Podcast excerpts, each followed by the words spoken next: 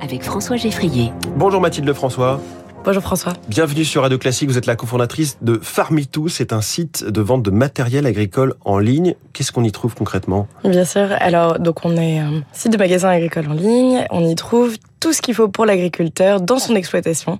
Donc ça va de la pièce détachée à la machine tractée en passant par euh, tout le matériel d'atelier et, d'élevage, de la cuve, du compresseur, euh, de la pompe. Vous ne vendez juste pas les machines en tant que telles, les tracteurs, les moissonneuses batteuses, ça c'est pas pour vous Voilà, alors on a, on a ni grosses machines, mais on en a des plus petites, mmh. euh, des déchômeurs, des charrues, des, des herses, parlons technique ce matin. Oui, je notais ensileuse, semoir, herse rotative et gyrobroyeur. Exactement. Et nous ne faisons pas non plus de semences euh, phytosanitaires et engrais.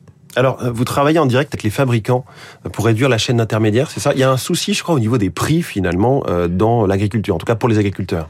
Oui, la plupart des, agriculteurs avaient l'habitude d'acheter chez un distributeur ou un concessionnaire avec des prix qui sont souvent opaques et puis qui sont assez élevés parce que, comme vous le disiez, c'est une chaîne qui est très intermédiaire. on a une offre qui est assez réduite aussi sur le territoire local et donc tout l'enjeu de Farmitou était de pouvoir faire des partenariats directement avec des fabricants euh, afin d'avoir des prix qui sont très très compétitifs pour euh, pour les agriculteurs et une offre qui va être euh, très très importante. C'est-à-dire que vous vous affichez les prix, ce qui paraît évident, mais c'est pas du tout comme ça que ça se passe d'habitude dans le monde agricole. On va voir un, un fabricant, un constructeur, et c'est que à la toute fin, quand on est déjà bien engagé dans le processus, qu'on nous dit bah ce sera tant. Alors ça peut être de cette manière-là ou, ou bien en fonction des clients. chaque client va avoir un petit peu son son tarif avec son distributeur et son concessionnaire, mmh. et donc il y avait un vrai enjeu pour nous à la fois de d'avoir euh, bah, une offre de produits qui soit assez importante pour euh, pour l'agriculteur, des prix qui soient euh, totalement transparents et, et très compétitifs. Et donc ça, c'est vraiment le la mission de Farmito, de pouvoir accompagner au mieux l'agriculteur pour lui faire gagner du, du temps et de l'argent. J'ai été sidéré par le nombre de références, 200 000 références. On s'y perd pas quand on est quand on a déjà toute sa, sa ferme à gérer. Alors effectivement, il y a beaucoup de références. une grosse part de ces références, c'est de la pièce détachée. Mmh. Donc toutes les pièces qu'on peut trouver pour son tracteur et sa moissonneuse batteuse. Et donc, il, existe pour une seule et même pièce, par exemple, un, démarreur ou alternateur, des, dizaines de milliers de pièces détachées, parce qu'il y a des compatibilités en fonction de la marque et du modèle de, de la machine. Et ça aussi, cette information n'était pas forcément publique et visible par l'agriculteur. Il a, lui, une référence euh, OEM, donc qui est une référence d'origine qui est notée derrière sa pièce. Mmh. Et donc, Farmito, nous, on lui redonne accès à de l'information qu'il n'avait pas forcément, euh, où il devait aller la chercher au niveau local. Ça veut dire que vous-même, qui, euh, je crois, avez fait une école de commerce au départ. Vous êtes un petit peu, un tout petit peu formé à la mécanique agricole, à ce genre de, de sujet? Oui, bien sûr. Et puis ça vient aussi au, au fur et à mesure, mais c'est des sujets qui sont très très techniques. Et ce qu'apporte la plateforme Famitou, c'est une technicité qu'une marketplace tech classique euh, pourrait pas apporter parce que chaque catégorie de produits a, a, a des un peu des, des attributs, euh, une, une, taxonomie très très propre à son mmh. matériel technique. Vous aviez monté une première marketplace juste après vos études. Je crois que ça n'avait pas marché. Vous pouvez nous en dire un peu plus? Bien sûr. Euh, euh, c'était une plateforme de location de matériel de voyage. Euh, et euh, à l'époque, j'avais pas forcément. je voyais qu'il y avait beaucoup de matériel de voyage qui s'agglutinait dans les placards et je trouvais ça intéressant de pouvoir les réutiliser, mmh. les louer à d'autres personnes. Et je pense que c'était une première première expérience trop tôt, pas, pas assez bien accompagnée, plein de tout plein d'enjeux. Et vous avez monté aussi plus tard une association sur le secteur de l'eau et de l'agriculture? Oui, c'était une, une association où on faisait des, des missions de mesure d'impact social.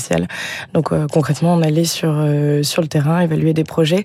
Et c'est ces projets en lien avec l'agriculture qui m'ont donné envie de travailler dans le secteur agricole et d'avoir un impact dans le secteur euh, où il y a beaucoup de beaucoup de challenges et d'enjeux. Est-ce que Farmitou et cette activité, Mathilde François, c'est une activité assez saisonnière Par exemple, en ce moment, est-ce qu'il y a des choses particulières qui s'achètent, d'autres pas du tout alors en ce moment, on va trouver beaucoup de chauffage, de luminaires, de matériel d'atelier, de pièces détachées.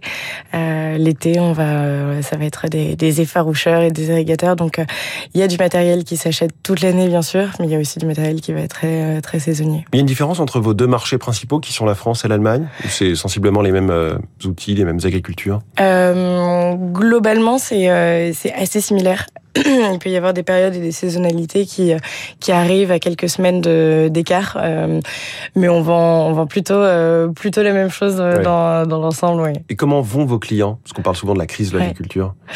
Ça dépend, c'est une, une, bonne question. Je dirais que ça dépend beaucoup de, de la typologie d'agriculteur. Il y a beaucoup de différences mm. entre euh, céréaliers et éleveurs pour les céréaliers, une grande partie a aussi bénéficié du prix de la tonne qui a augmenté, mais la période reste quand même assez complexe pour l'agriculteur et donc il y a tout un enjeu derrière à, les, à les aider et à les accompagner.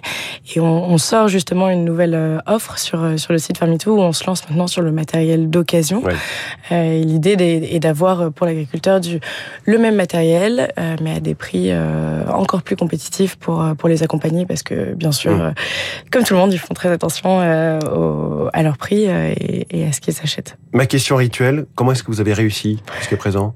Euh, le, le, chemin de la réussite est encore euh, est encore long, hein, bien sûr. Euh, je dirais que la partie euh, équipe euh, et accompagnement avec bah, des valeurs communes est quelque chose qui qui compte énormément, bien sûr.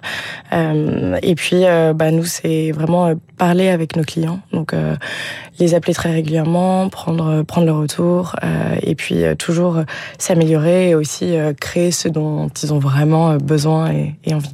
Merci beaucoup Mathilde François, la cofondatrice de, de Farmitour en direct ce matin dans Comment j'ai réussi sur Radio Classique. Excellente journée. Il est 6h53. Où en sommes-nous des scénarios climatiques alors que s'ouvre la COP27 Réponse dans un instant.